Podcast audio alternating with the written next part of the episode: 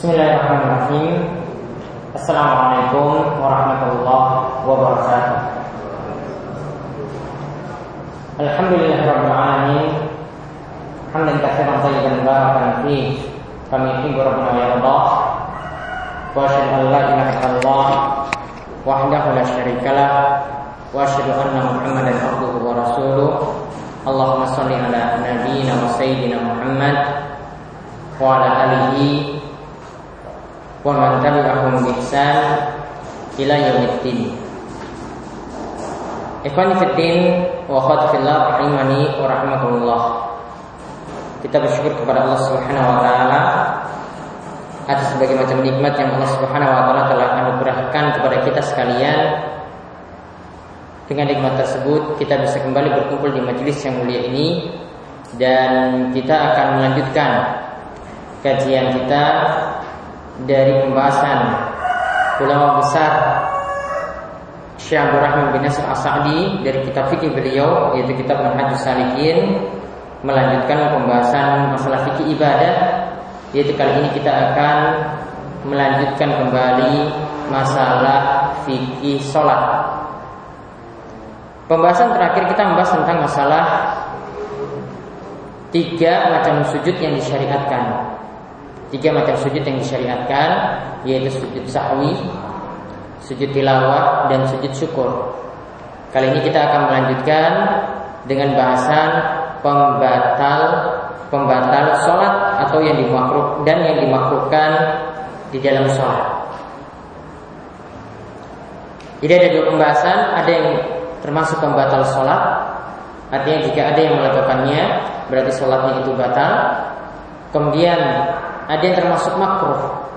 Artinya ini sudah semestinya dihindari, namun tidak termasuk pembatal sholat. Namun tidak termasuk pembatal sholat.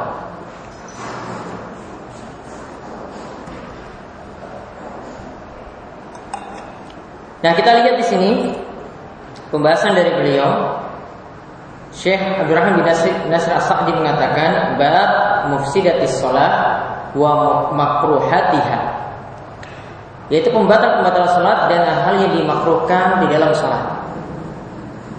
Yang pertama adalah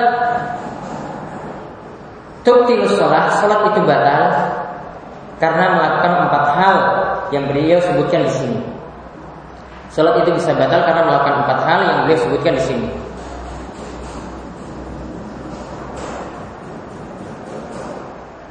Nah, di sini ada catatan kaki ya disampaikan oleh pentahqiq bahwasanya Syekh As-Sa'di itu mengatakan kalau ada pendapat yang mengatakan sholatnya makmum itu batal gara-gara sholatnya imam ini adalah qaulun dhaif. Ini adalah pendapat yang lemah. Jadi kalau seandainya imam batal maka sholat makmum itu belum tentu batal. Jadi beliau membahas ini sengaja karena nanti barangkali ada yang menganggap kalau imam batal karena melakukan pembatal-pembatal ini berarti makmum juga ikut batal. Nah, di sini diberi catatan kaki tidak demikian. La dalil alaihi. Pendapat yang mengatakan kalau sholat imam itu batal, sholat makmum itu batal, ya itu adalah pendapat yang tanpa dalil. Balil adillah tadullu ala anna kulla musallin lam yahsul minhu bi nafsihi maksud salat li salatihi anna salatahu sahihatun. Bahkan dalil yang ada menunjukkan bahwasanya setiap orang itu bisa batal sholatnya. Ya seseorang itu bisa setiap orang itu lam yahsul minhu bi nafsihi ya tidak sendirinya sholat itu batal yang benar adalah anna tahu sahihah. Ya yang benar sholatnya itu tetap sah. Adapun kaitannya sholat makmum dengan sholat imam di sini adalah dilihat dari sisi wujubul mutabaah. Itu dari sisi wajibnya mengikuti imam dalam hal gerakan dalam hal mengikuti rukun imam Ya, dalam hal seperti itu wajib diikuti. Namun dalam masalah batalnya ini tidak harus antara makmum dan imam itu sama. la anna af'al imam sihat wa fasad wa tasri ila salatil makmum. Bukan yang kita katakan bahwasanya perbuatan imam sahnya atau rusaknya salat imam itu nanti berpengaruh pada makmum. Ya, tidak kita katakan demikian. Ini yang disebutkan dalam pendapat-pendapat pilihan dari Syekh Sa'di dalam kitabnya Al-Muhtarat Al-Jaliyah. Jadi Muhtarat Al-Jaliyah itu adalah pendapat-pendapat Syekh Sa'di secara khusus pada bab-bab tertentu. Baik kita lihat apa saja yang membatalkan salat. Yang pertama, bitar kiruknin au syartin. Bitar kiruknin au syartin. Meninggalkan rukun salat atau syarat sah salat. Meninggalkan rukun salat atau syarat salat.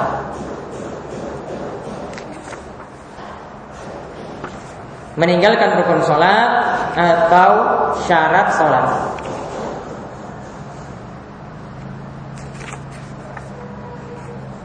Kalau syarat sholat apa saja syarat sholat?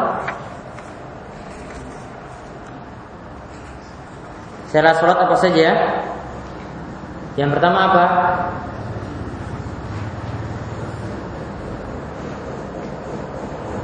Apa Pak? Yang pertama syarat sholat, syarat sah sholat. Yang dilakukan sebelum sholat. Bersuci satu, ya. Terus yang kedua? Masuk waktu. Masuk waktu sholat. Dukhulul waktu terus yang ketiga yang ketiga?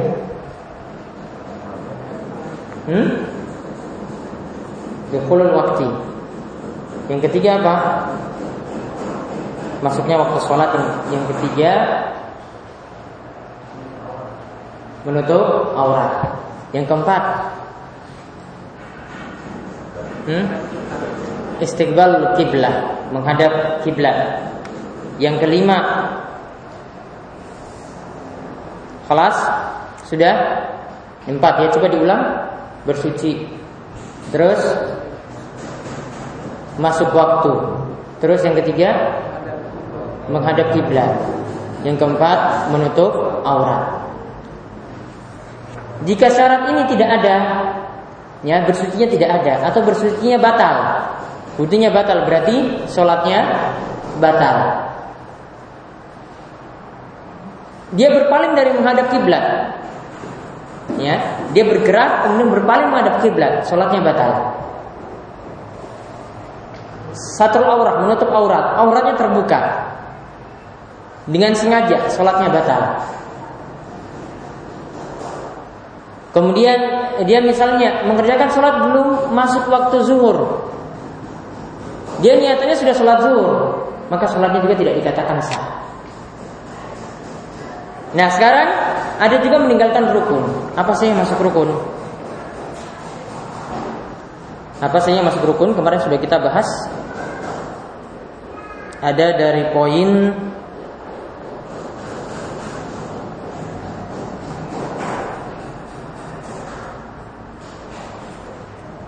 seratus 10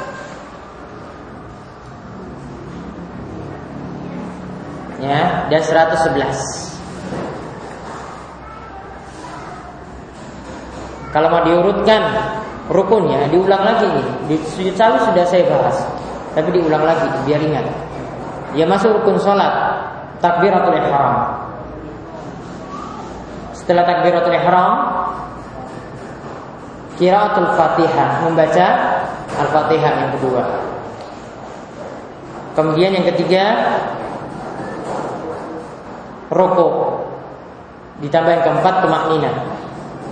Kemudian setelah itu yang kelima itidal, yang keenam kemakninan, itidal dan kemakninan. Kemudian yang ketujuh sujud, ya ditambah yang kedelapan kemakninan. Kemudian yang kesembilan duduk antara dua sujud. Ditambah yang ke-10 tumak nina. Baru yang ke-11 tasyahud akhir.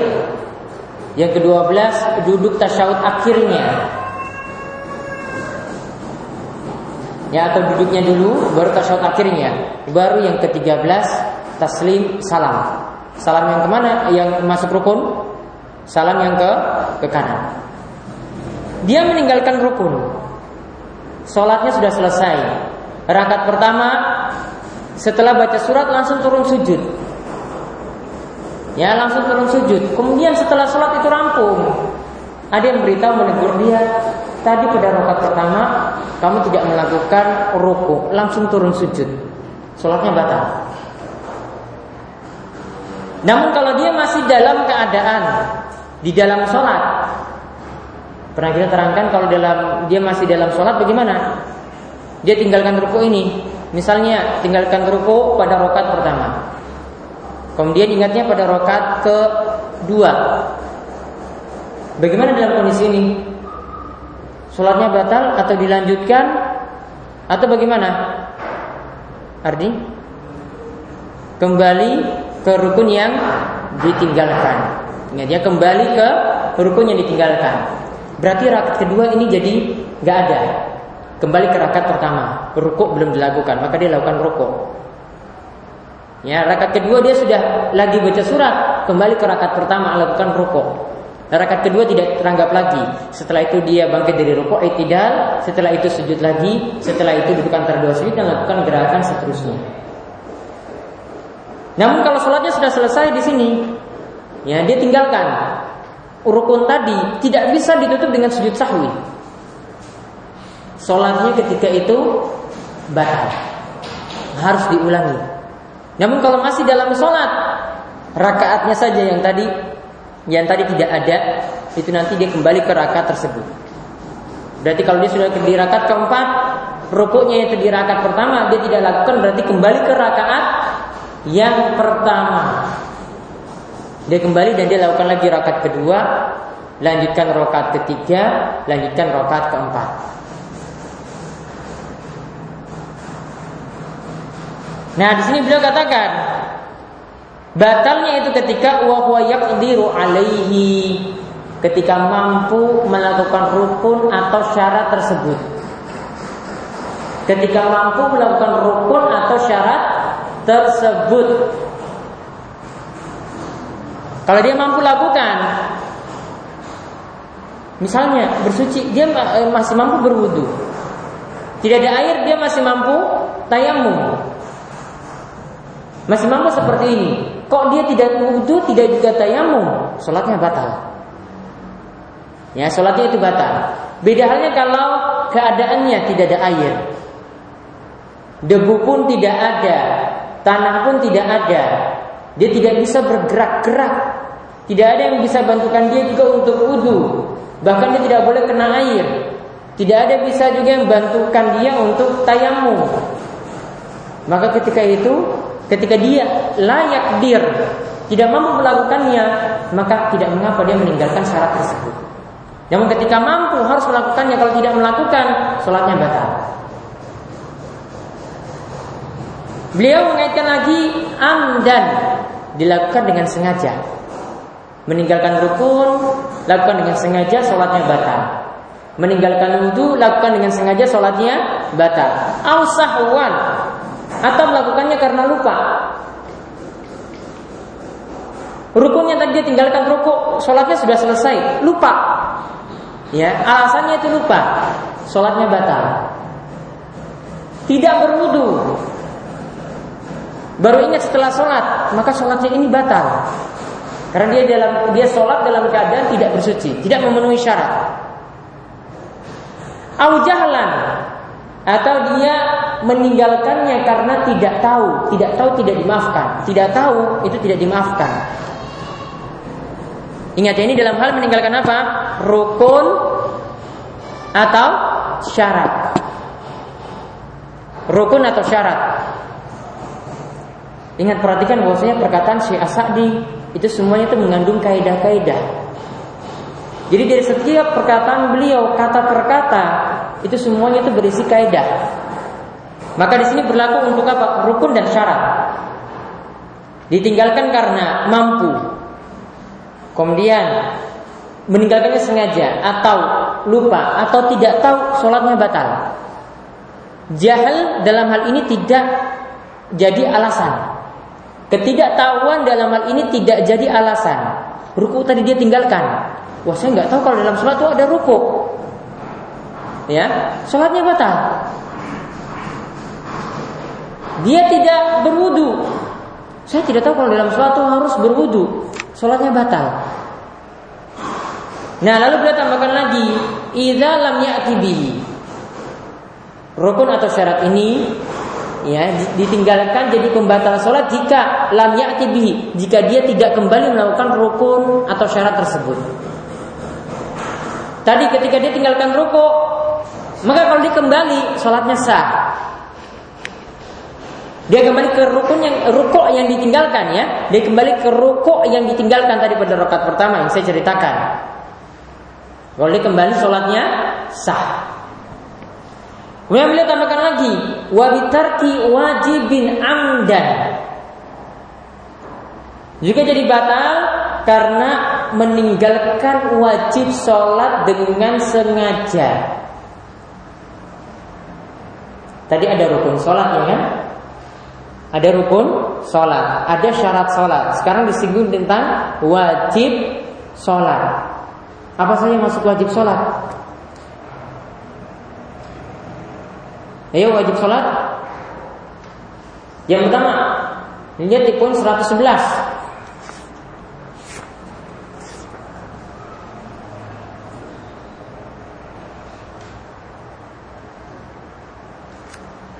Apa yang pertama? Poin 111. Ada ya? Yang pertama apa? Faris. Yang pertama tasyahud awal. Ya, yang pertama tasyahud awal. Tasyahud awal masuk wajib sholat bukan rukun. Apa konsekuensinya? Kalau rukun ditinggalkan dan wajib sholat ditinggalkan, konsekuensinya apa? Apa konsekuensinya? Jika rukun ditinggalkan dengan wajib sholat ditinggalkan, saya tinggalkan tasyahud awal, dengan saya tinggalkan tasyahud akhir, apa konsekuensinya? Dua-duanya batal.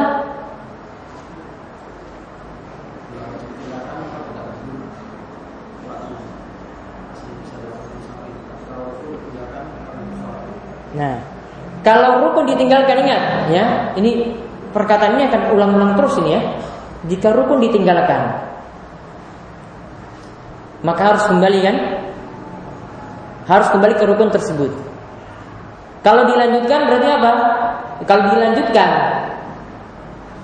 maka tidak cukup dengan sujud sahwi. Jadi konsekuensinya harus kembali. Kalau tidak kembali sholatnya batal. Namun kalau wajib sholat ditinggalkan, dia bisa masih terus melanjutkan sholatnya, namun ditutup dengan apa? Sujud sahwi. Misalnya orang ketika rakaat kedua sudah sujud dua kali. Sujud kedua langsung berdiri. Ya. Maka konsekuensinya apa? Tidak boleh apa? Tidak boleh kembali ke situ ya. Kalau tersebut awal di sini tidak perlu kembali kalau sudah masuk ke rukun berikut. Kalau kembali sholatnya batal. Dia lanjutkan. Dia tinggalkan tasawuf awal tadi. Dia lanjutkan terus rakaat ketiga. Rakaat keempat. Sampai tahiyat. Dan setelah itu sebelum salam dia sujud sahwi, sholatnya sah. Namun kalau tasawuf akhir kalau ditinggalkan langsung dia salam tanpa tasawuf akhir ya, maka sholatnya batal.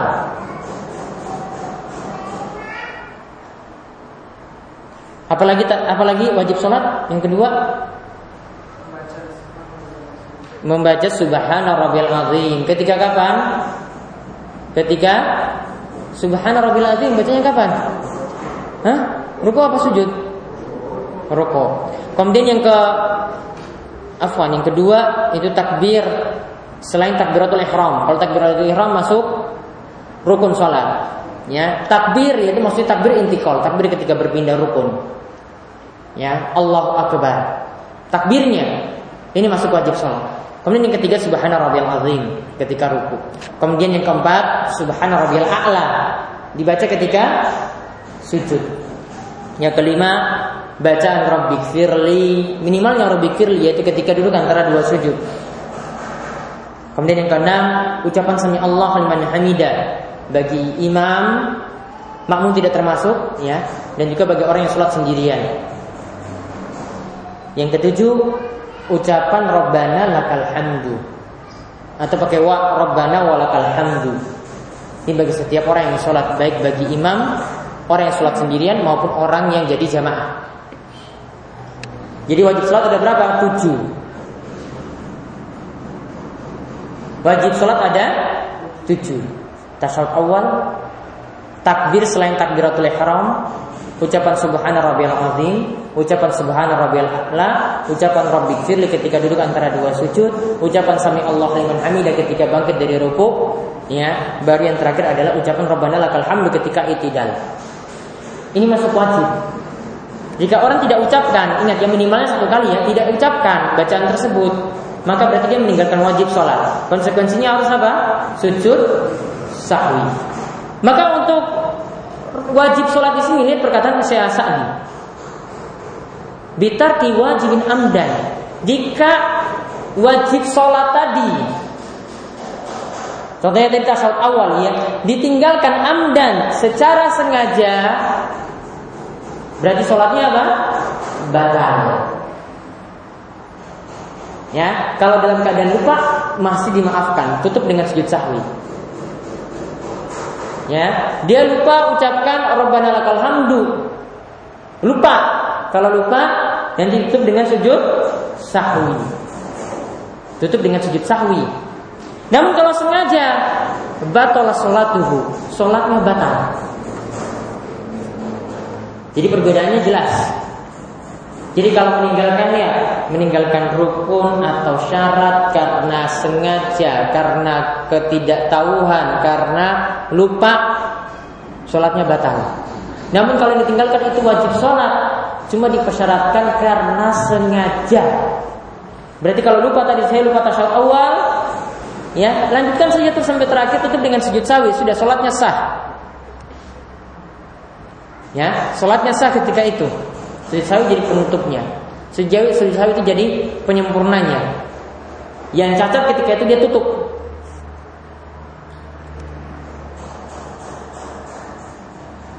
Pahami poin yang pertama? Ada yang tanya di poin pertama ini? Ada yang tanya? Iya. Niat ini kalau dalam bahasa Syafi'i masuk rukun. Tapi kalau beliau di sini tidak. Itu sebelum. Karena istilah syarat dan istilah rukun, ya ingat ya, istilah syarat dan istilah rukun itu berbeda. Syarat itu sebelum sholat. Kalau rukun itu artinya di dalam sholat. Nah kalau dalam mazhab syafi'i niat itu masuk dalam rukun. Ya niat itu masuk dalam rukun. Namun kalau beliau tidak memasukkannya. Intinya pokoknya kalau mau sholat harus dengan niat. Ya harus dengan niat. Tidak ada niat sholatnya tidak sah. Ada lagi? Ya. Yang berkaitan dengan poin ini dulu, jangan keluar dari sini karena belum selesai.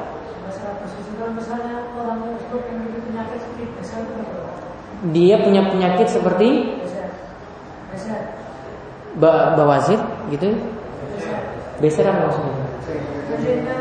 Kencing terus menerus. Ya kencingnya terus menerus. Kalau punya penyakit seperti itu maka para ulama katakan dia dihukumi seperti wanita istihadah. Apa wanita istihadah? Sudah pernah kita bahas belum sudah pernah dibahas apa belum wanita istihadah? Sudah Wanita istihadah itu keluar darah yang tidak normal. Darahnya keluar terus menerus, tapi masih punya kewajiban sholat, tapi darahnya keluar. Padahal darah itu najis, darah ini najis, tapi keluar dari kemaluannya. Namun dia tetap ketika itu sholat. Maka solusi dari wanita semacam ini, dia setiap kali sholat minimal berwudu. Sama juga dengan orang yang mengalami kencing terus menerus seperti itu. Penyakit ya. Kalau penyakit maka dia berwudu saya setiap kali sholat. Di tengah-tengah sholat keluar, dia tetap lanjutkan sholatnya sampai selesai. Sama keadaannya dengan wanita istihadah. Di tengah-tengah sholat darahnya keluar, dia tetap lanjutkan sholat. Padahal ketika itu kan keluar darah, tetap lanjutkan sholat. Ada lagi? Boleh. Man sahat salatuhu sahat imamatuhu. Kata Syekh Muhammad bin ini beliau buat kaidah. Orang yang sholat Ya jika sendirian itu sah.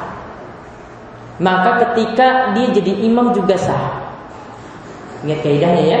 Kalau orang sholat sendirian itu sah Man sholat tuh Orang yang sholat sendirian itu sah Sholat imamatuhu. Maka ketika jadi imam juga sah Maka kepantasan seorang itu jadi imam dilihat dari ketika dia sholat sendirian Sholatnya sah atau tidak Kalau ketika sendiri tadi sholatnya sah Berarti boleh jadi imam Paham? Jadi bisa terjawabkan yang kaidah itu. Berarti kalau dia sholat ketika sendirian sholatnya sah, berarti boleh jadi imam. Ada lagi?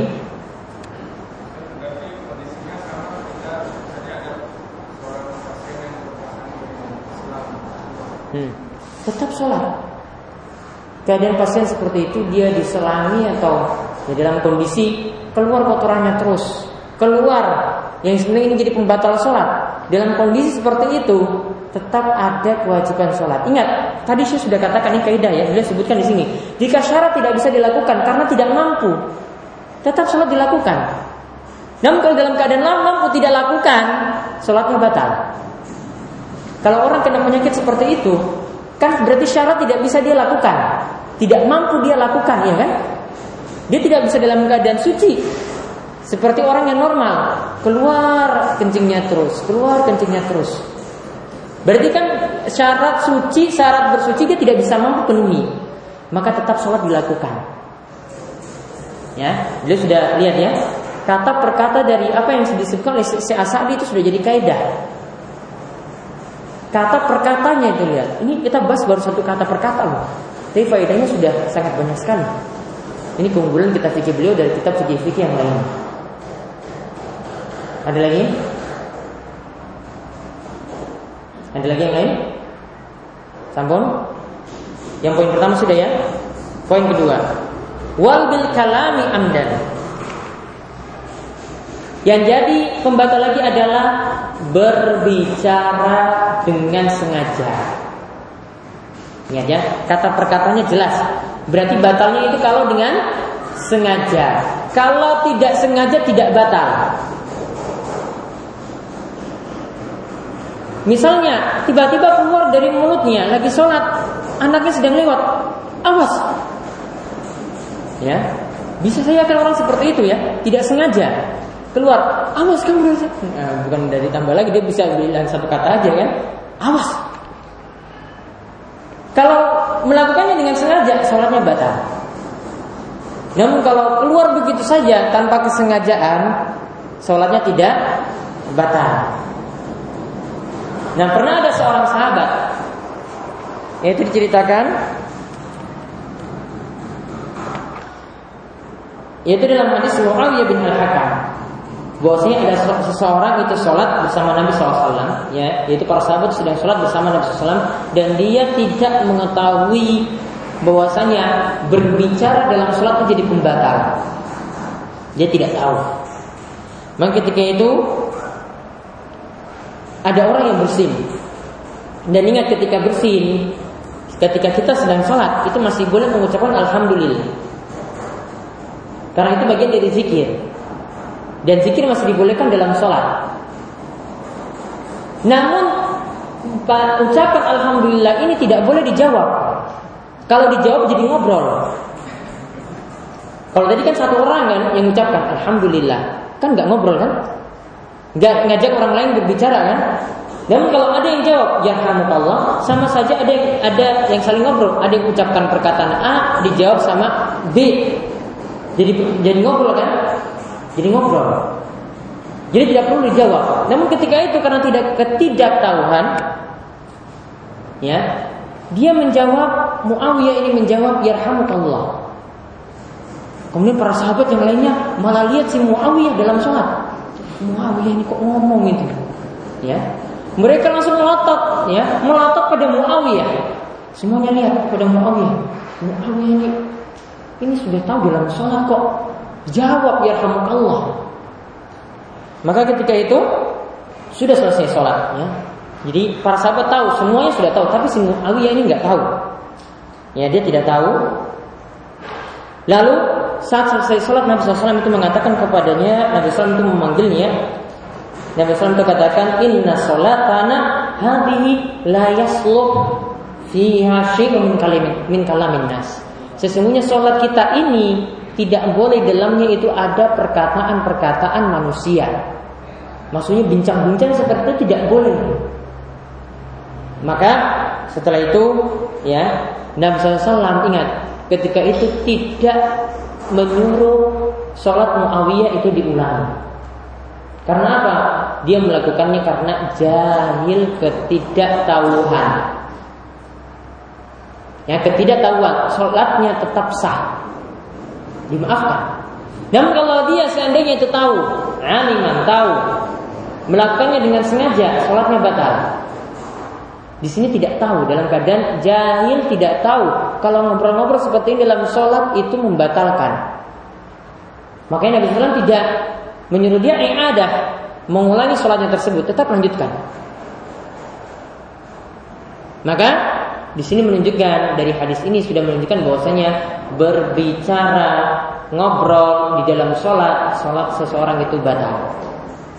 Kecuali di situ ada keperluan misalnya ingin menegur imam, ya melanjutkan suratnya yang dia itu lupa misalnya, atau imam salah gerakan kemudian ucapkan subhanallah, ketika itu masih dibolehkan karena ada hajat saat itu, karena ada kebutuhan saat itu. Karena dan ini juga berkaitan dengan maslahat salat. Kemudian yang ketiga yang jadi pembatal lagi wabil koha.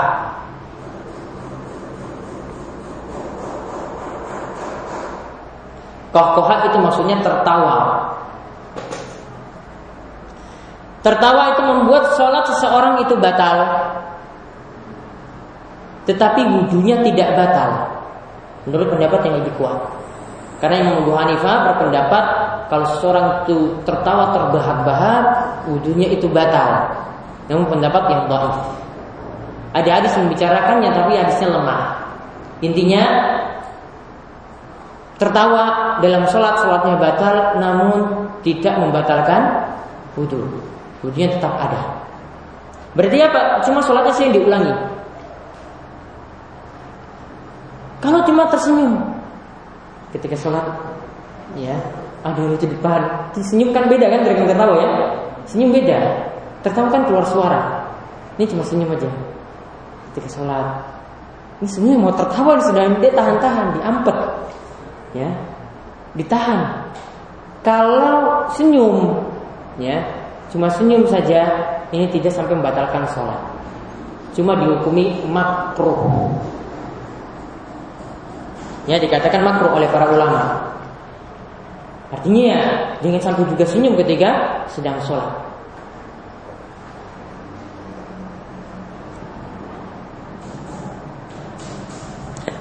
Kemudian yang keempat yang termasuk pembatal adalah wabil harakal kafira urfan. Banyak bergerak. Banyak bergerak. Ingat di sini ada tiga poin ya. Jadi lihat syarat yang keempat ini yang beliau sebutkan. Ada tiga kriteria. Haroka kathira urfan. Banyak gerak. Dilihat dari urf. Kemudian yang kedua mutawaliyah. Berturut-turut.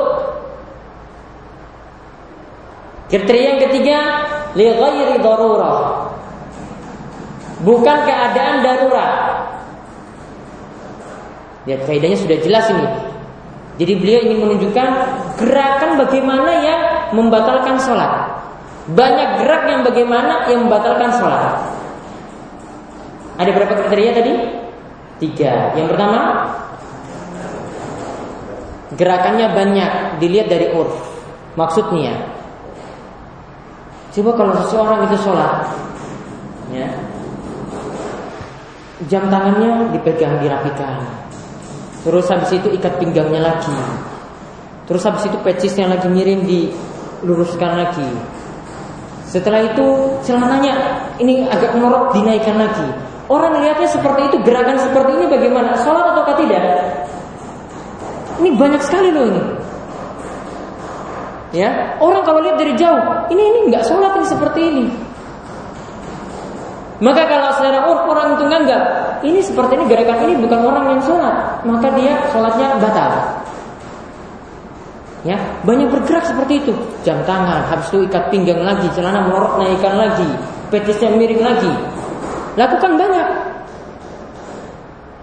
Standarnya apa? Oh. Kalau kita sering dengar standarnya itu tiga gerakan. Namun untuk standar yang tidak merujuk pada dalil, artinya dalil tidak sebutkan batasan tiga. Ya, yang lebih tepat seperti apa yang kata Syekh di sini, yaitu pokoknya standarnya itu adalah banyak bergerak berdasarkan urf. Orang-orang anggap itu sudah banyak. Dan kalau dilihat gerakannya tadi itu bukan orang yang sholat. Masa kok sholat seperti itu? Nah gampangnya seperti itu. Masa kok sholat seperti itu? Kemudian yang kedua, kriteria yang kedua apa? Berturut-turut.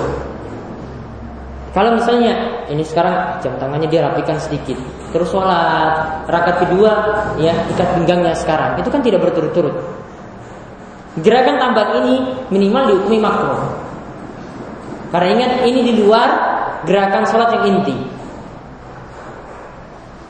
Kemudian yang ketiga dilakukan bukan dilakukan ya di luar darurat.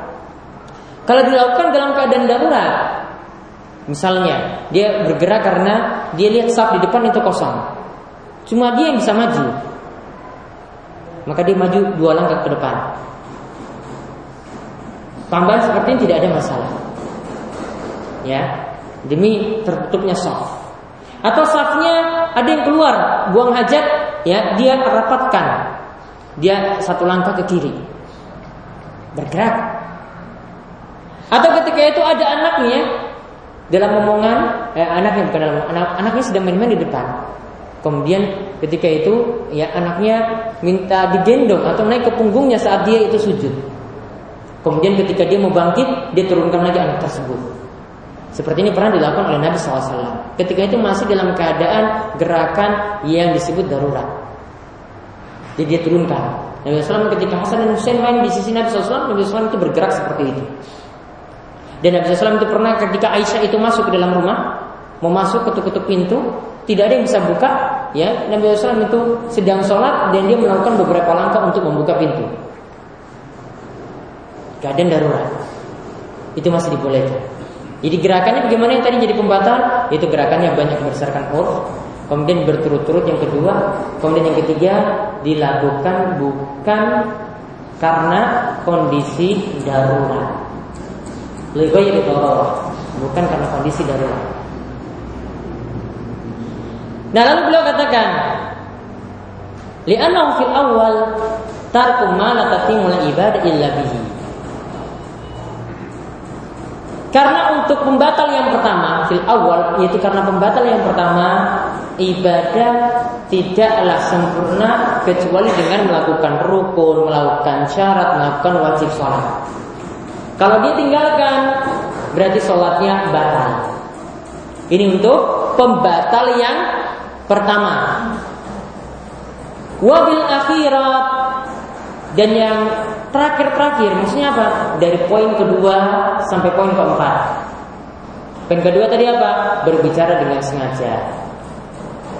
Yang ketiga, tertawa. Yang keempat, banyak gerak. Yang tiga yang terakhir ini itu fi'lu ma yanha anhu fiha. Ini adalah gerakan-gerakan atau pembatal-pembatal yang memang dilarang di dalam sholat. Jadi tidak boleh seorang ketika sholat itu ngobrol. Tidak boleh ketika seorang, seorang itu dalam sholat itu berbicara. Tidak boleh dalam sholat itu tertawa. Tidak boleh dalam sholat itu banyak bergerak. Ini yang terlarang. Tapi kalau yang pertama tadi, sholat itu harus sempurna ya dengan melakukan rukun, melakukan syarat, melakukan wajib sholat. Tanpa hal itu, maka sholatnya tidak sah. Ah, ini yang disebut apa?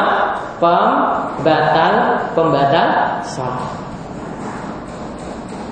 Kemudian kita lihat selanjutnya wayuk rohu dan hal yang dimakruhkan dalam sholat.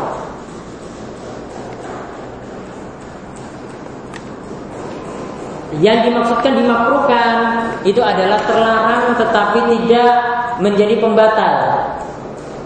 Tidak sampai tingkatan haram.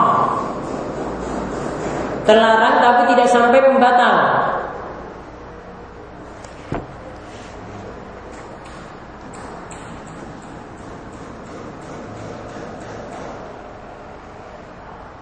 Yang pertama yang termasuk pembatal adalah al-ittifatu fi shalah menoleh,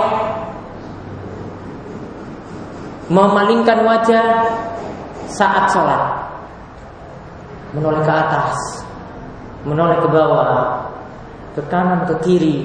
Ini makruh. Satu kondisi bisa jadi batal jika apa? Posisi wajah dan badan itu berpaling dari arah kiblat secara utuh. Bisa jadi batal.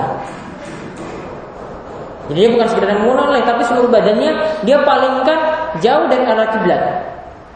Dia palingkan 90 derajat. Sholatnya batal. Namun kalau cuma menoleh saja, menoleh ke depan kanan, menoleh ke depan kiri, ke atas, makruh.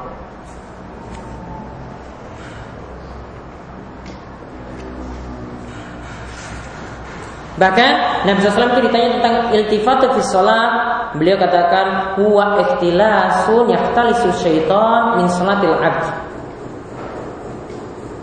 Yang namanya berpaling ketika seorang itu sholat Menoleh ketika seorang itu sholat Itu adalah ikhtilas Kecopetan Yang di mana itu dilakukan oleh setan Setan mencuri perhatian dia ketika dia sholat. Seharusnya dia konsentrasi, seharusnya dia khusyuk dalam sholat. Dia khudu' tunduk. Ya, namun dia berpaling ketika itu menoleh kanan kiri. Ini dikatakan ikhtilas kecopetan. Min sholatil abd, yaitu dicopet dari sholatnya hamba. Hadis ini riwayat Bukhari. Kemudian yang kedua, yang dimakruhkan lagi adalah wayukrahul abas.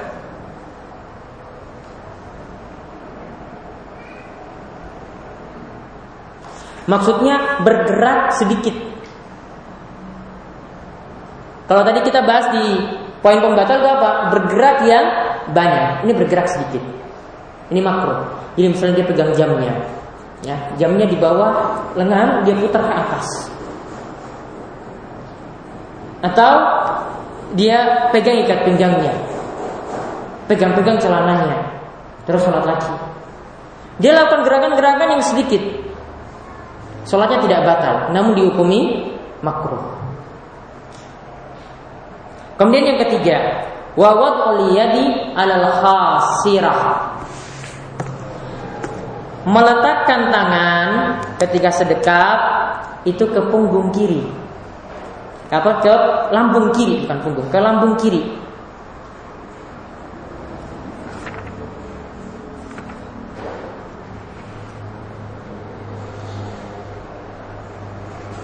Ya, tahu ya? Pernah lihat orang seperti ini sering ada yang lakukan ya, di tangannya di sini.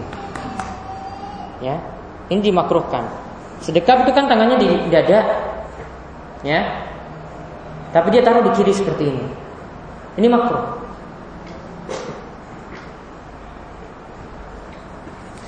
kemudian yang termasuk pem, uh, hal yang dimakruhkan lagi adalah watashbihu asabi'ihi.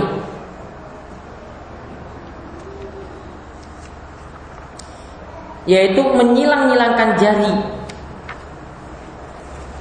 Menyilang-nyilangkan jari Ya, jadi ketika bangkit misalnya dari sujud langsung terus langsung lanjut lagi sholat. Makruh.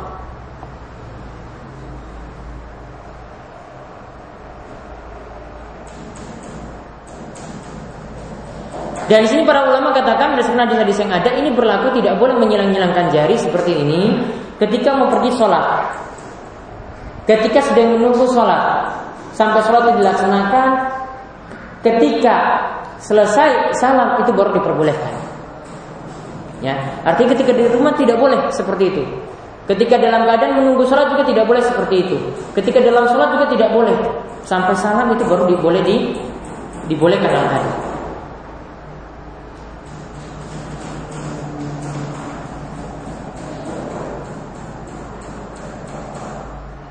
Kemudian yang kelima,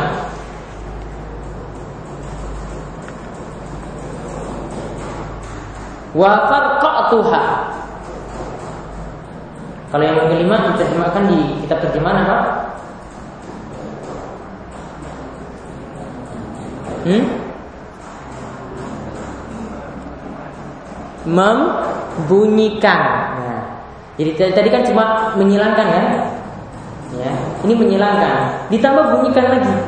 Ya, membunyikannya ini makruh. Jadi kalau ini sudah menyilangkan saja makruh. Enggak bunyikan. Ya, kalau ditambahkan bunyikan lagi, ya makruh lagi. Kemudian yang keenam, wa ayyajlisa fiha muqiyan ka ik'ail kalb yaitu duduk fiha kalau poin ke-6 diterjemahkan di kita terjemahan apa? Duduk di Hah? Enggak kalimat awalnya apa? Duduk di mana? Tidak disebutkan. Dia langsung disebutkan duduk A seperti duduknya anjing. Ya. Tahu duduknya anjing bagaimana? Kan kakinya terbuka. Ya. Kemudian pantatnya itu di tanah. Pernah lihat anjing seperti itu ya? Nah, duduk seperti ini tidak boleh. Ya, duduk seperti ini tidak boleh. Jadi misalnya ketika duduk antara dua sujud.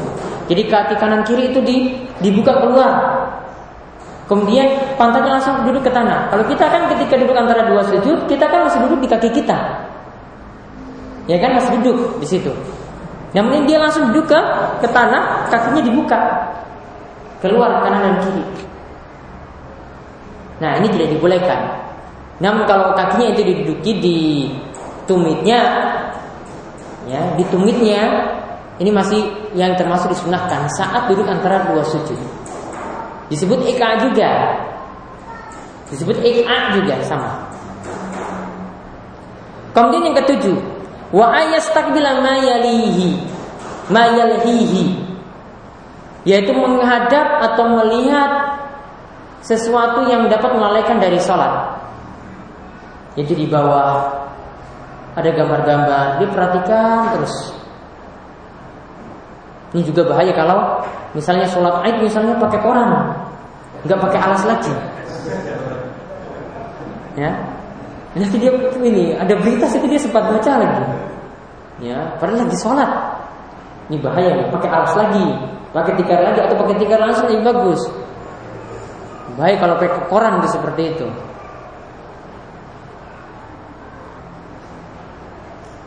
Atau misalnya dia mau menengadahkan kepalanya ke atas. Ya, punya hal yang dapat melalaikan dari salat. Kemudian yang dimakruhkan lagi yang kedelapan adalah au yadkhula fiha wa qalbu mustaqil. Yaitu dia masuk fiha dalam salat. Sedangkan hatinya itu tersibukkan dengan hal-hal yang lain di luar sholat. Misalnya bimudafa'atil akhbasain. Tahan akhbasain. Dua macam khabith. Yaitu maksudnya di sini adalah tahan kencing dan kentut. Jadi kencingnya ditahan-tahan. Ya. Kemudian kentutnya ditahan-tahan. Makruh hukumnya tidak sampai pembatal, makro. Namun ini sangat mengganggu sekali ketika seorang itu sholat. Maka kalau sebisa mungkin ketika dalam keadaan punya sangkan kuat ini seharusnya buang hajat sekarang ini, maka seharusnya dia buang hajat terlebih dahulu. Ya, buang hajat terlebih dahulu biar dia bisa bisa berkonsentrasi penuh di dalam dia itu sholat. Kemudian au bi hadrati ta'am yastahihi. Atau ketika itu hadir makanan yang di mana dia sangat doyan sekali terhadap makanan tersebut karena mungkin dalam keadaan perut lapar. Datang makanan yang dia sukai lagi. Kalau hadir sholat, pikirannya nanti akan kembali ke makanan tadi. Makanya hal ini dihilangkan. Oleh karena itu diperintahkan ya di sini lihat Nabi SAW itu bersabda, la salata bi hadrati ta'am wa la huwa akhbasan. Ya tidak ada sholat maksudnya sholatnya tidak sempurna. Bukan batal, sholatnya tidak sempurna ketika sudah hadir ketika itu hidangan makan. Kemudian sholat juga tidak sempurna ketika saat itu ya menahan-nahan kencing dan kentut. Hadis ini mutafakun alaih.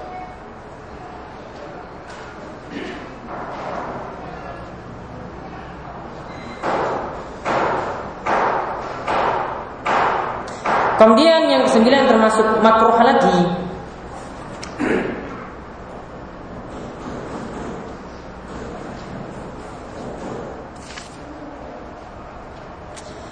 yaitu ayyaftarisha rajulu zira'aihi fi sujud. Yaitu Nabi SAW itu melarang seseorang itu yaftarish. Yaftarish itu maksudnya tangannya ini menempel. Lengannya ini menempel ke tanah saat sujud. Kalau tadi kan duduk ikak kan yang terlarang, namun ketika itu ketika duduk, ketika sujud ada yang keliru lagi, tangannya ini seharusnya diangkat saat sujud. Namun dia tempelkan tangan tersebut ke tanah.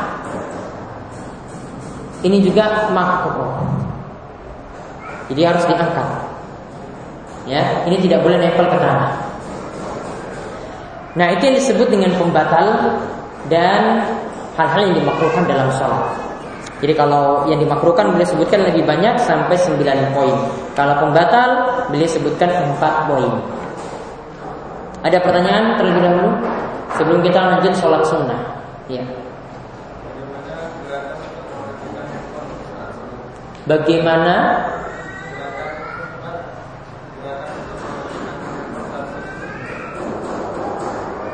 Ini masalah bagaimana ketika kita ingin mematikan handphone, ketika handphone tersebut berdering. Di sini dibagi jadi dua poin, seperti dijelaskan oleh Syekh Khalid Al Musyaiki dalam kitab beliau Fikih Nawazil atau dalam masalah tentang fikih ibadah. Beliau sebutkan tentang masalah ini ya dalam masalah fikih nawazil artinya fikih kontemporer saat handphone itu berbunyi saat sholat bolehkah dimatikan ataukah dibiarkan berdering terus? Makanya dirinci ada dua.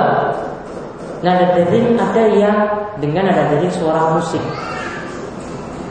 Ya, suara musik. Maka ketika itu kata Syekh wajib itu dimatikan. Bahkan orang ini diperingatkan jangan punya nada dering seperti itu. Kemudian yang kedua kalau nada deringnya itu normal, ya suara kering-kering saja. Ya suara kering-kering saja, maka ketika itu dalam kondisi seperti itu tetap juga diperintahkan untuk melakukan gerakan untuk mematikan suaranya. HP-nya cuma dipencet satu tombol saja kan biasanya sudah mati. Namun yang lebih keras tadi kalau ada suara musik. Ya, bahkan orang tersebut perlu mesti ditegur dan deringnya itu diganti. Ya, karena ini sangat mengganggu sekali orang ketika sholat. Dan kebanyakan itu lupa ketika sholat untuk mematikan ya untuk silent ya atau cuma bergetar saja. Lupa seperti itu saat sholat. Maka sangat bahaya sekali ketika hal-hal seperti ini itu ada dalam sholat kita. Dahulu itu tidak ada. Kita lihat di masjid itu ada musik itu tidak ada. Namun sekarang orang-orang buang masuk. Ada di belakang di samping ketiga bunyi suara musik dangdut ada yang pernah lihat dalam sholat seperti itu baru zaman-zaman ini Ya, baru musik dangdut di belakang. Ini lagi rakaat ketiga ini. Masih dalam sholat musik dangdut di belakang. Ya, ini musibah di akhir zaman seperti itu.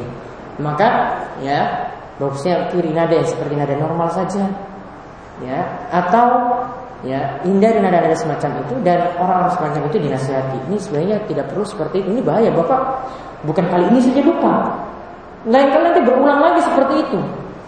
Ya. Lupa untuk saya lupa untuk mematikan ya. Maka tolong diganti. Biar nanti kalau yang sholat-sholat yang lainnya tidak terulang lagi seperti ini bahkan mengingatkan dia matikan juga nada tersebut kalau makin ada yang normal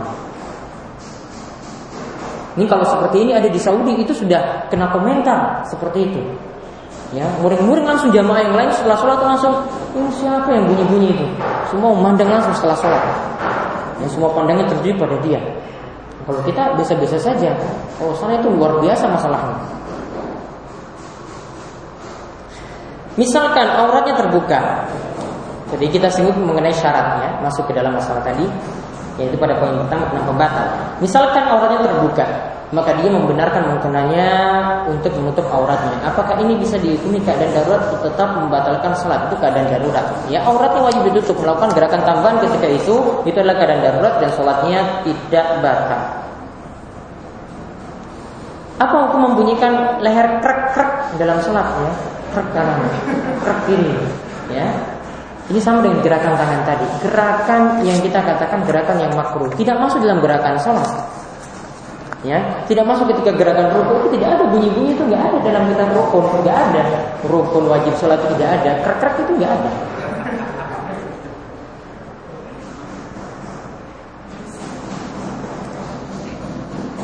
Apabila sholat empat rakaat isya, namun baru dua rakaat, kemudian imam lupa langsung salam, maka harus bagaimana? Berarti sholatnya kan kurang dua rakaat.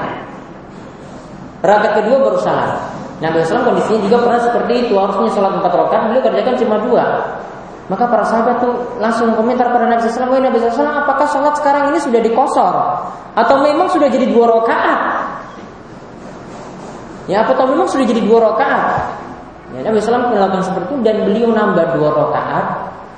Kemudian setelah itu lakukan sujud sahwi. Jadi tetap tambah dua rakaat, solusinya tambah dua rakaat. Kalau dia isanya dua rakaat saya tidak sah. Tambah dua rakaat selama wudhunya masih ada. Tambah dua rakaat kerjakan secara sempurna, baru setelah itu lakukan sujud sahwi. Seandainya itu sudah selama waktu yang lama tidak masalah, selama wudhunya belum batal. Ya, patokannya itu wudhu. Namun kalau wudhunya sudah batal, sholatnya berarti diulangi tadi. Kalau wudhunya itu belum batal, Berarti kalau dalam keadaan lupa dia cuma tambah dua rakaat saja, setelah itu dia salam kemudian sujud sahwi. Seperti itu caranya. Jika pas sholat ada gempa, kemudian imam lari, bagaimana? Yang jelas kalau dalam keadaan lari seperti itu sholat batal. Berarti sholat imam batal. Tadi ada kaidah yang kita sebutkan dari Syekh Sa'di tadi tidak ada kaitannya sholatnya imam batal dengan sholatnya makmum. Berarti kondisinya seperti ini bagaimana? Makmum menyelesaikan sholat sendiri-sendiri. Ya, makmum menyelesaikan sholat sendiri-sendiri.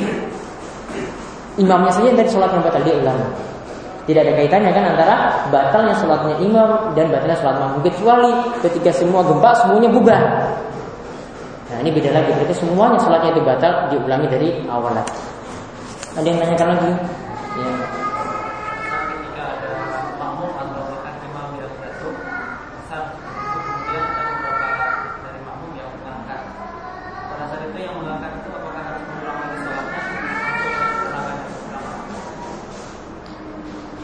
Gerakannya sudah banyak. Ya, gerakannya sudah banyak. Ketika itu makmumnya yang bantu, dia bukan hanya mungkin pinggirin saja, mungkin dia langsung keluar kan, menyadarkan imam tersebut kan, dan itu waktunya sudah lama lagi. Sholatnya itu batal. Kemudian yang berada di belakang imam untuk memposisikan diri untuk menggantikan imam maju ke depan, kemudian sholatnya tetap dilanjutkan. Sholatnya tadi tetap dilanjutkan bersama dengan jamaah yang tersisa. Nah, jadi bisa tetap sholat tersebut disempurnakan. Ada lagi? Ya.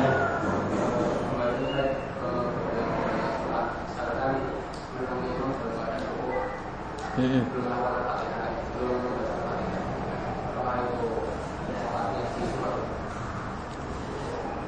Menurut pendapat yang lebih tepat, siapa saja yang mendapatkan rokok Ya, siapa sih yang mendapatkan rukuk, dia mendapatkan satu rakaat. Ini pendapat jumhur, pendapat mayoritas ulama. Dalilnya adalah ada seorang sahabat Nabi SAW yang ketika masuk ke masjid, yang dia sudah rukuk dari belakang. Belum masuk ke saf, dia sudah rukuk di jalan-jalan-jalan sampai rukuk masuk ke saf. Kemudian setelah sholat Nabi SAW katakan kepada dia, ya, kamu jangan lakukan itu lagi. Tapi Nabi SAW tidak menyalahkan rukuknya. Karena sahabat ini sudah tahu bahwasanya ya dapati satu rakaat kalau dapati rukuk. Makanya dilakukan seperti itu. Namun yang harus yang benar caranya gimana? Dapati soft baru ruku, bukan dari belakang maju ke depan pelan-pelan baru ruku ketika itu keliru. Nabi SAW tegur itu. Namun Nabi SAW tidak menegur apa? Tidak menegur dia dapati rukuknya. Jadi kesimpulannya apa?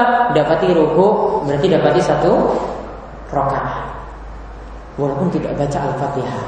Dan pendapat yang tepat ya, kalau kita lihat dari perkataan Sesadi juga demikian. Lihat di poin 110. Al-Fatihah itu wajib bagi yang masuk rukun sholat bagi selain makmum berarti imam dan orang yang sholat sendirian. Makmum itu tidak wajib baca Al-Fatihah. Ya, makmum tidak wajib baca Al-Fatihah. Jadi pendapat beliau ini lebih mendekati pada pendapat Syaikhul Islam Ibnu Taimiyah yang berpendapat bahwasanya ketika sholat jahriyah imam itu baca surat Al-Fatihah dengan dikeraskan, maka bacaan imam sudah cukup. Makmum tidak perlu baca lagi Al-Fatihah. Namun ketika sholat siriyah, makmum tetap baca. Atau ketika sholat jahriyah, imam itu keraskan, tapi makmum itu paling belakang, nggak dengar, mic-nya mati. Maka dia tetap baca juga. Atau dia berada di lantai kedua, mic-nya nggak sampai ke atas, mati mic-nya. Ya, gerakan mau turun aja yang dia dengar, al-fatihahnya nggak dia dengar. Maka ketika itu dia juga saat itu baca al-fatihah.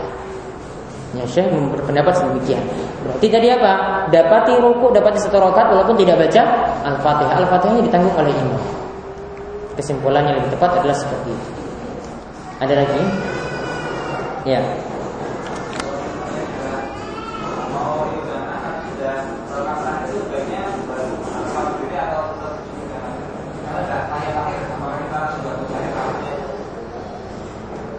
Kalau di sini dilihat kondisi, kalau tidak dapati lagi jamaah setelah itu, pada laki-laki itu diperintahkan berjamaah. Ya, dia tidak dapati lagi, tidak ada orang-orang yang telat lagi, maka dia gabung dengan orang yang atau jamaah yang pertama. Ya, bahkan ini yang lebih bagus, karena kita diperintahkan ikuti imam. Imamnya itu belum selesai baru tahiyat akhir, ikuti saja. Dapati jamaahnya. Namun kalau misalnya ini tinggal sebentar lagi imam itu selesai, dan ada rekan-rekan yang bisa membuat jamaah kedua setelah itu, maka tidak apa-apa mendirikan jamaah kedua setelah itu. Kemudian memandangkan lagi iqamah, kemudian didirikan jamaah kedua dan jamaah kedua masih tetap bersyariat. Ya. Ketika sholat sholat subuh, ya. ada makmum yang masuk itu untuk menambah rakaat satu lagi, itu dia harus baca keras atau sirih yang menambah Masalah mengeraskan ataukah melirihkan itu masuk dari sunnah sholat. Ya, itu masuk sunnah sholat. Kalau diperhatikan dari penjelasan Syekh As-Sa'di juga demikian. Beliau masukkan mengeraskan atau melirihkannya itu masuk sunnah sholat. Kalau dia mengeraskan, jadi di sini lihat kondisi. Kalau dia mengeraskan, itu mengganggu jamaah yang sedang zikir ya maka melirikkan atau suaranya cukup untuk dirinya sendiri itu lebih baik. Namun kalau itu tidak mengganggu, tidak mengganggu jamaah yang lainnya yang sama-sama telat, tidak mengganggu orang yang zikir, karena mungkin sudah tidak ada orang lagi setelah itu, dia keraskan tidak ada masalah. Ya, dikeraskan sebagaimana dalam sholat jahriyah itu akan dikeraskan tidak ada masalah seperti itu. Tapi kita lanjutkan satu bahasan lagi tentang sholat tatawu, sholat sunnah.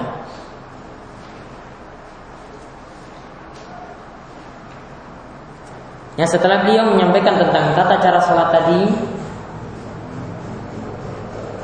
Sebelumnya beliau jelaskan bagaimana sholat Nabi SAW Baru beliau ninjau dari sisi fikihnya. Rukun sholat itu apa saja? Yang masuk sunnah sholat itu apa saja? Masuk wajib sholat apa saja? Pembatal-pembatalnya apa saja Ini tinjauan yang sangat bagus sekali Ya, jadi jelaskan dulu tentang cara sholat Nabi SAW itu seperti apa dulu sempurna. Baru setelah itu diperinci dari sisi fikihnya. Ya, kurang bagus misalnya kalau kita cuma menjelaskan tata cara sholat Nabi SAW saja ya sifat sholat Nabi saja. Namun tidak ada rincian seperti ini kurang bagus. Karena nanti orang bingung. Saat saya tidak melakukan tadi satu poin misalnya, kaki saya misalnya saat sujud itu tidak rapat, kaki belakangnya tidak rapat, apakah sholat saya itu batal? Apakah saya dihukumi berdosa karena tidak melakukan seperti itu? Kalau cuma mempelajari dari sifat sholat Nabi, maka dia tidak tahu konsekuensi hukumnya. Apakah saya mesti sujud sahwi? Ternyata tidak. Itu tidak masuk dalam rukun, tidak masuk dalam wajib, ya lebih tepat masuk dalam sunnah berupa perbuatan. Ya, jadi ini rincian yang beliau sampaikan ini saya katakan tadi sangat bagus sekali dalam menjelaskan tata cara sholat. Ya, kemudian beliau menyampaikan dengan kaidah-kaidah yang uh, detail walaupun kata-katanya itu singkat. Namun kata per kata itu punya makna yang beliau sampaikan tadi. Dan setelah ini beliau sampaikan tentang masalah sholat sunnah. Beliau katakan yang pertama tentang sholat kusuf, sholat gerhana.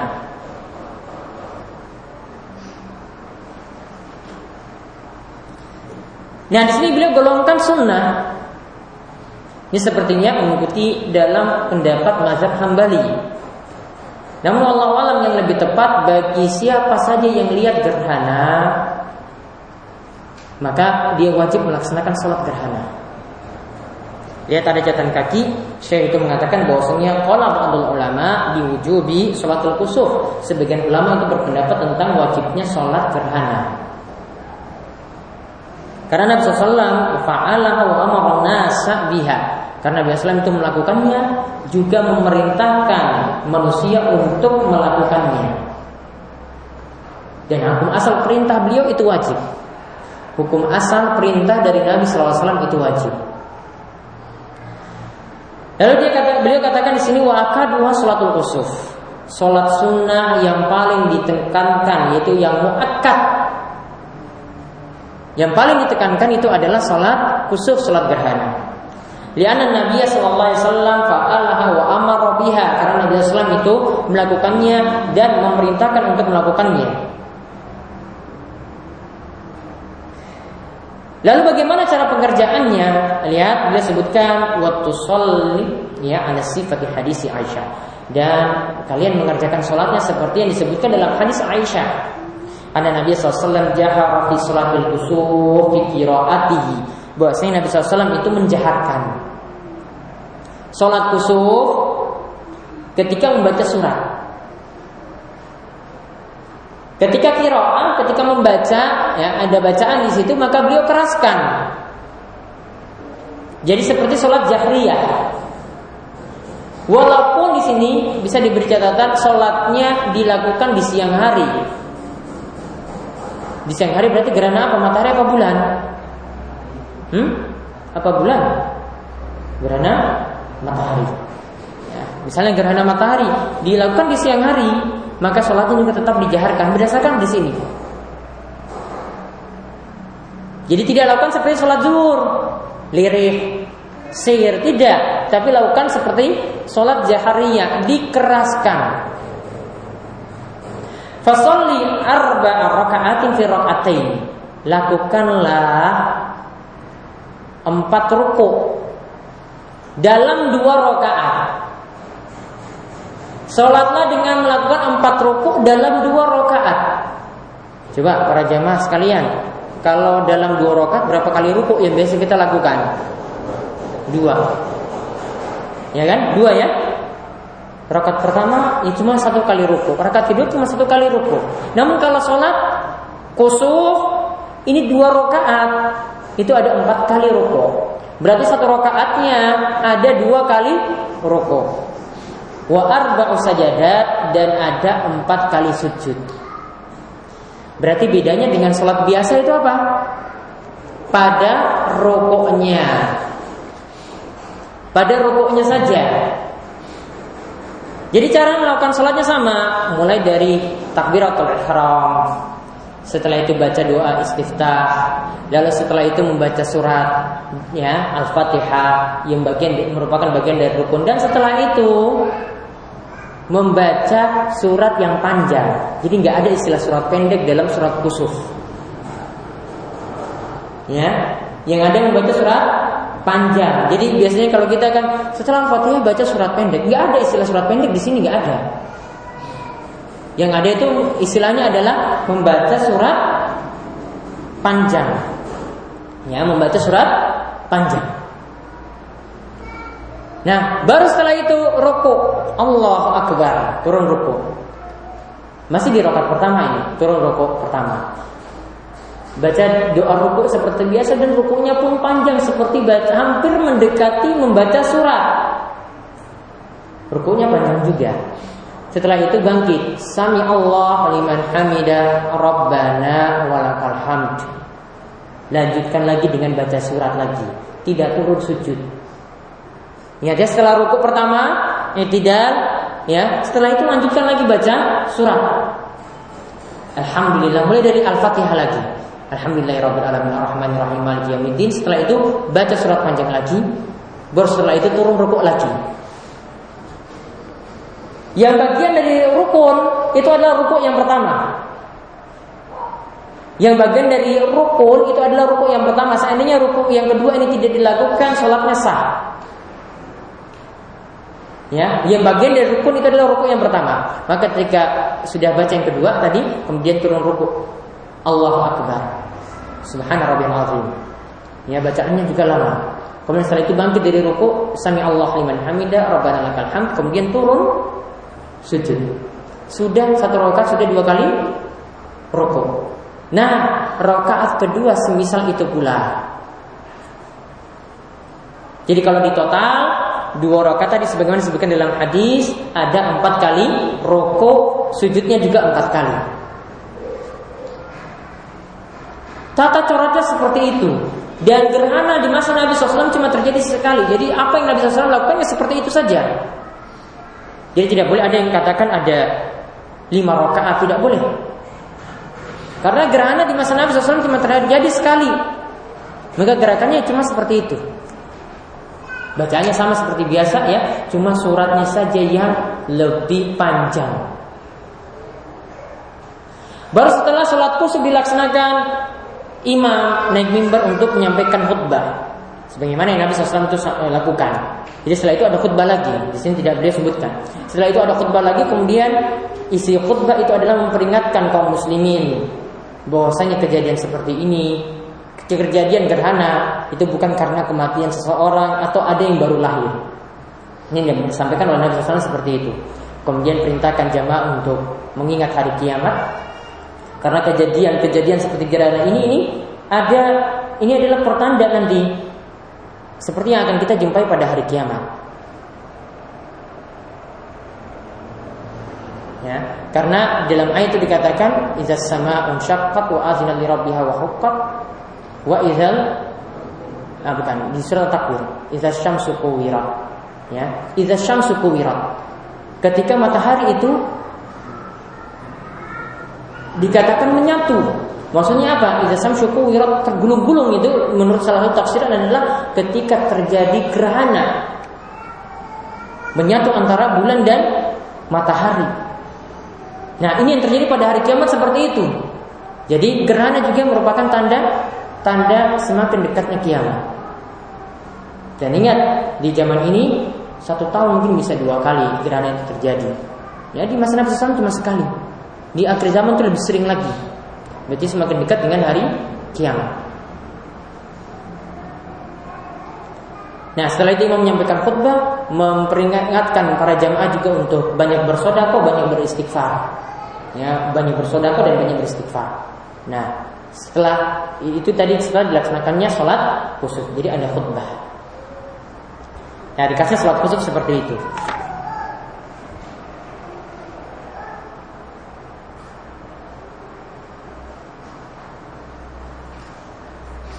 Kemudian mengenai sholat witir dan sholat istisqa, insya Allah kita akan bahas pada pertemuan berikutnya. Ada pertanyaan?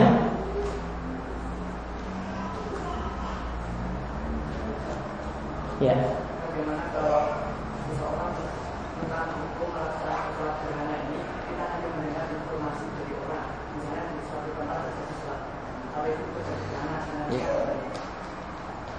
Kalau di daerah kita tidak melihat gerhana, tertutup oleh awan, ya, tertutup oleh awan, tertutup oleh mendung, atau memang tidak ada, yang ada cuma di Bandung, yang ada cuma di Jakarta, maka tidak ada kewajiban sholat gerhana. Nah, tidak ada kewajiban, tidak ada keharusan untuk melaksanakan sholat khusus. Sholat khusus itu ada ketika syahidah menyaksikan Tidak diuntungkan. Sholat gerhana itu ada ketika ada sebab. Tidak ada sebab maka tidak ada sholat. Ya, tidak ada sebab tidak ada sholat. Sama ketika kita tahiyatul masjid itu ada sebab. Tidak masuk masjid ya tidak mungkin kita di lapangan laksanakan sholat tahiyatul masjid. Ada sebab baru kita laksanakan sholat tersebut. Ini sholat yang berkaitan dengan sebab. Ada lagi? Ya.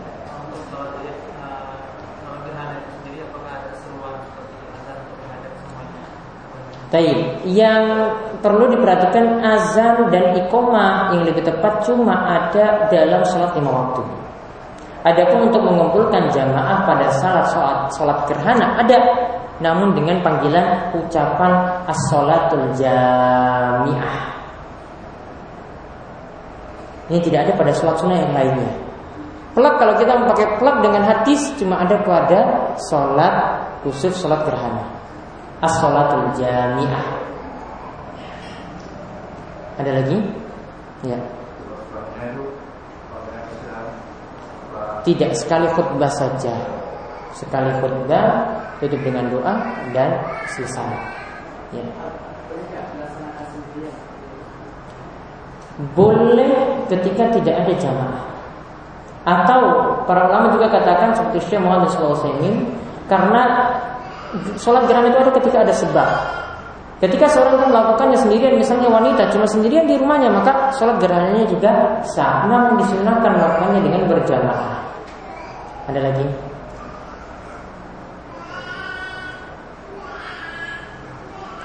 Ya, baik. Yang kita sampaikan pada pertemuan kali ini ada satu. Pernah pernah ini itu dua kali, tapi fatihahnya cuma satu kali satu itu maksudnya satu kali satu kali rumahnya dua kali. Jadi karena dia kan makrofonnya dua kali yang kami praktikan uh, perhatikan dari para ulama ketika sholat ini ya. Ada dua sumber yang kami dapat. Ada di kitab Sahih Fikih Sunnah karya Syekh Abu Malik disebutkan al-fatihahnya diulang dalam satu rakaat. Jadi rukuknya dua kali, al-fatihah lagi diulang lagi.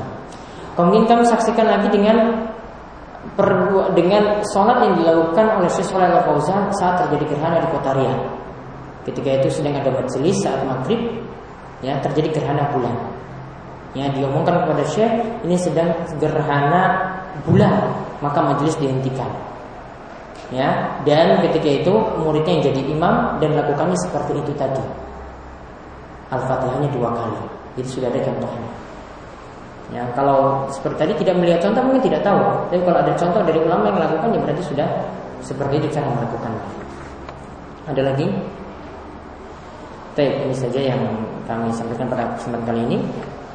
Insya Allah besok besok ya jam 8 jam 8 ya jam 8 ada kitab pembahasan kitab Manhajus Salikin saya sementara gantikan Ustaz uh, Fakhruddin bahasan tafsir diganti dengan kajian ini. Kajian manhaj salikin. Insyaallah besok pagi jam 8 yang sallallahu alaihi nabi Muhammad wa alihi wasallam ajma'in subhanakallahumma bihamdika asyhadu an la ilaha illa anta astaghfiruka wa atubu ilaik. Assalamualaikum warahmatullahi wabarakatuh